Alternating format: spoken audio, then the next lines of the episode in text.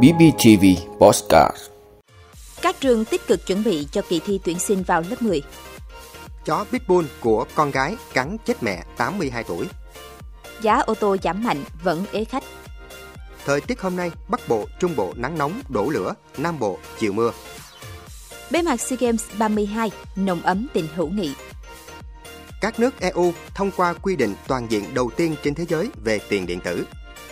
Đó là những thông tin sẽ có trong 5 phút trưa nay ngày 18 tháng 5 của BBTV. Mời quý vị cùng theo dõi. Thưa quý vị, chỉ còn gần 20 ngày nữa là tới kỳ thi tuyển sinh vào lớp 10 năm học 2023-2024.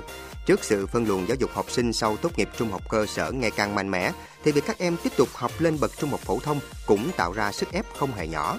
Trước kỳ thi, có nhiều ý nghĩa đối với tương lai con mình. Nhiều phụ huynh cũng hết sức quan tâm, động viên tinh thần, tạo điều kiện để con học tập và tham gia kỳ thi với kết quả tốt nhất. Theo kế hoạch, kỳ thi tuyển sinh vào lớp 10 năm nay sẽ diễn ra trong các ngày 5, 6 và 7 tháng 6 năm 2023. Nội dung đề thi trong phạm vi chương trình trung học cơ sở do Bộ Giáo dục và Đào tạo ban hành, chủ yếu tập trung vào kiến thức lớp 9. Hy vọng với sự chuẩn bị tốt về mọi mặt thì kỳ thi tuyển sinh vào lớp 10 sắp tới trên địa bàn tỉnh sẽ đạt kết quả tốt. Thưa quý vị, lực lượng chức năng của tỉnh Bình Dương đang điều tra làm rõ vụ chó Pitbull cắn chết người lớn tuổi. Nạn nhân là bà DTV, 82 tuổi, đang ở tại khu phố Hiệp Thắng, phường Bình Thắng, thành phố dị An, tỉnh Bình Dương. Theo cơ quan chức năng, tại đây, gia đình người con của bà DTV có nuôi một con chó Pitbull và một con chó Berger trong chuồng sắt. Vào khoảng 19 giờ ngày 16 tháng 5, con gái bà DTV dẫn con chó Pitbull ra ngoài cho ăn.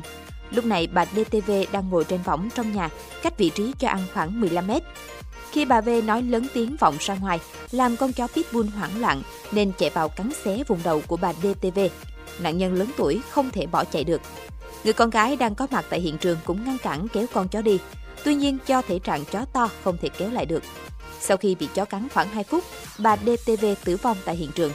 Cơ quan điều tra đã khám nghiệm hiện trường, khám nghiệm tử thi và làm việc với các nhân chứng để điều tra làm rõ vụ việc.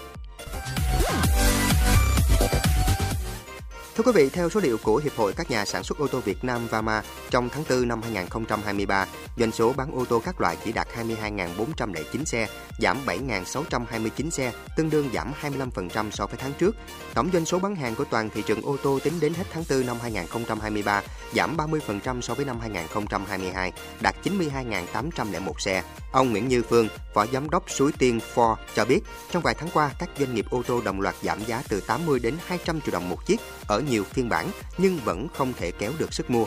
Đại diện một hãng xe cho hay trong năm 2022, doanh số bán ô tô tăng trưởng tốt nhờ chính sách giảm 50% phí trước bạ của chính phủ cho xe lắp ráp. Tuy nhiên năm 2023 thị trường này không còn được hỗ trợ bởi chính sách này nữa, trong khi khó khăn của nền kinh tế ảnh hưởng đến thu nhập người dân, lãi suất cho vay tiêu dùng vẫn ở mức cao nên sức mua trên thị trường ô tô giảm. Doanh thu của nhiều doanh nghiệp kinh doanh ô tô giảm từ 30 đến 40% so với cùng kỳ năm 2022. Thưa quý vị, Trung tâm Dự báo Khí tượng Thủy văn Quốc gia cho biết hôm nay 18 tháng 5, thời tiết Bắc Bộ và khu vực từ Thanh Hóa đến Phú Yên. Ngày nắng nóng và nắng nóng gay gắt, có nơi đặc biệt gay gắt. Chiều tối có mưa rào và dông vài nơi. Các khu vực khác chiều tối có mưa rào và dông rải rác. Ngày nắng, trong mưa dông có khả năng xảy ra lốc xét, mưa đá và gió giật mạnh. Thời tiết Nam Bộ mây thay đổi, ngày nắng, có nơi có nắng nóng. Chiều tối có mưa rào và dông rải rác, có nơi mưa vừa, mưa to. Từ ngày mai, mưa có xu hướng tăng. Tây Nguyên có mây, đêm mưa rào và dông vài nơi, ngày nắng. Trong mưa dông có khả năng xảy ra lốc xét, mưa đá và gió giật mạnh. Nhiệt độ thấp nhất 21 đến 24 độ C, cao nhất 31 đến 34 độ C. Nam Bộ có mây, đêm mưa rào và dông vài nơi, ngày nắng có nơi nắng nóng, chiều tối có mưa rào và dông rải rác. Nhiệt độ thấp nhất 25 đến 28 độ C, cao nhất 32 đến 35 độ C, có nơi trên 35 độ C.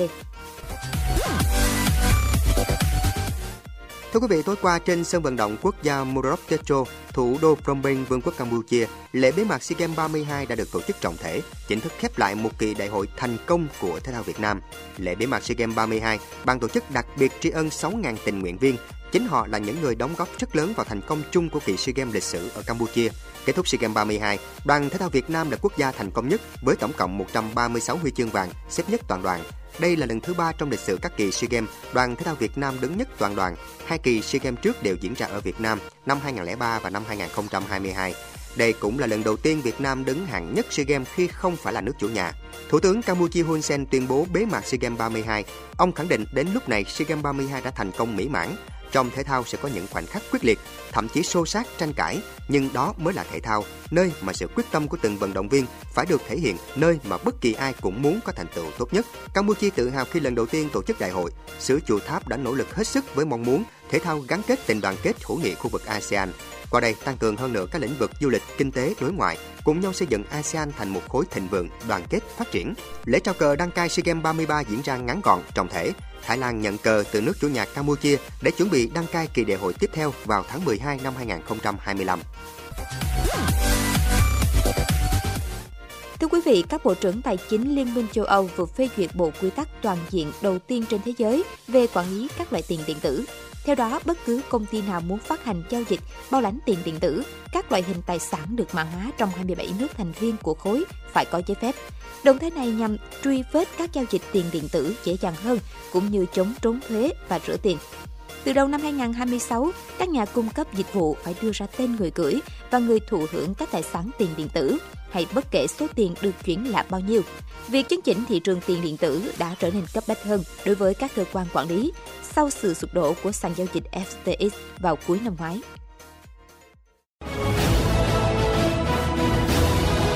Quý vị đã luôn ủng hộ các chương trình của Đài Phát thanh truyền hình và báo Bình Phước. Nếu có nhu cầu đăng thông tin quảng cáo ra vặt, quý khách hàng vui lòng liên hệ phòng dịch vụ quảng cáo phát hành số điện thoại 02713 887065. BBTV, vì bạn, mỗi ngày.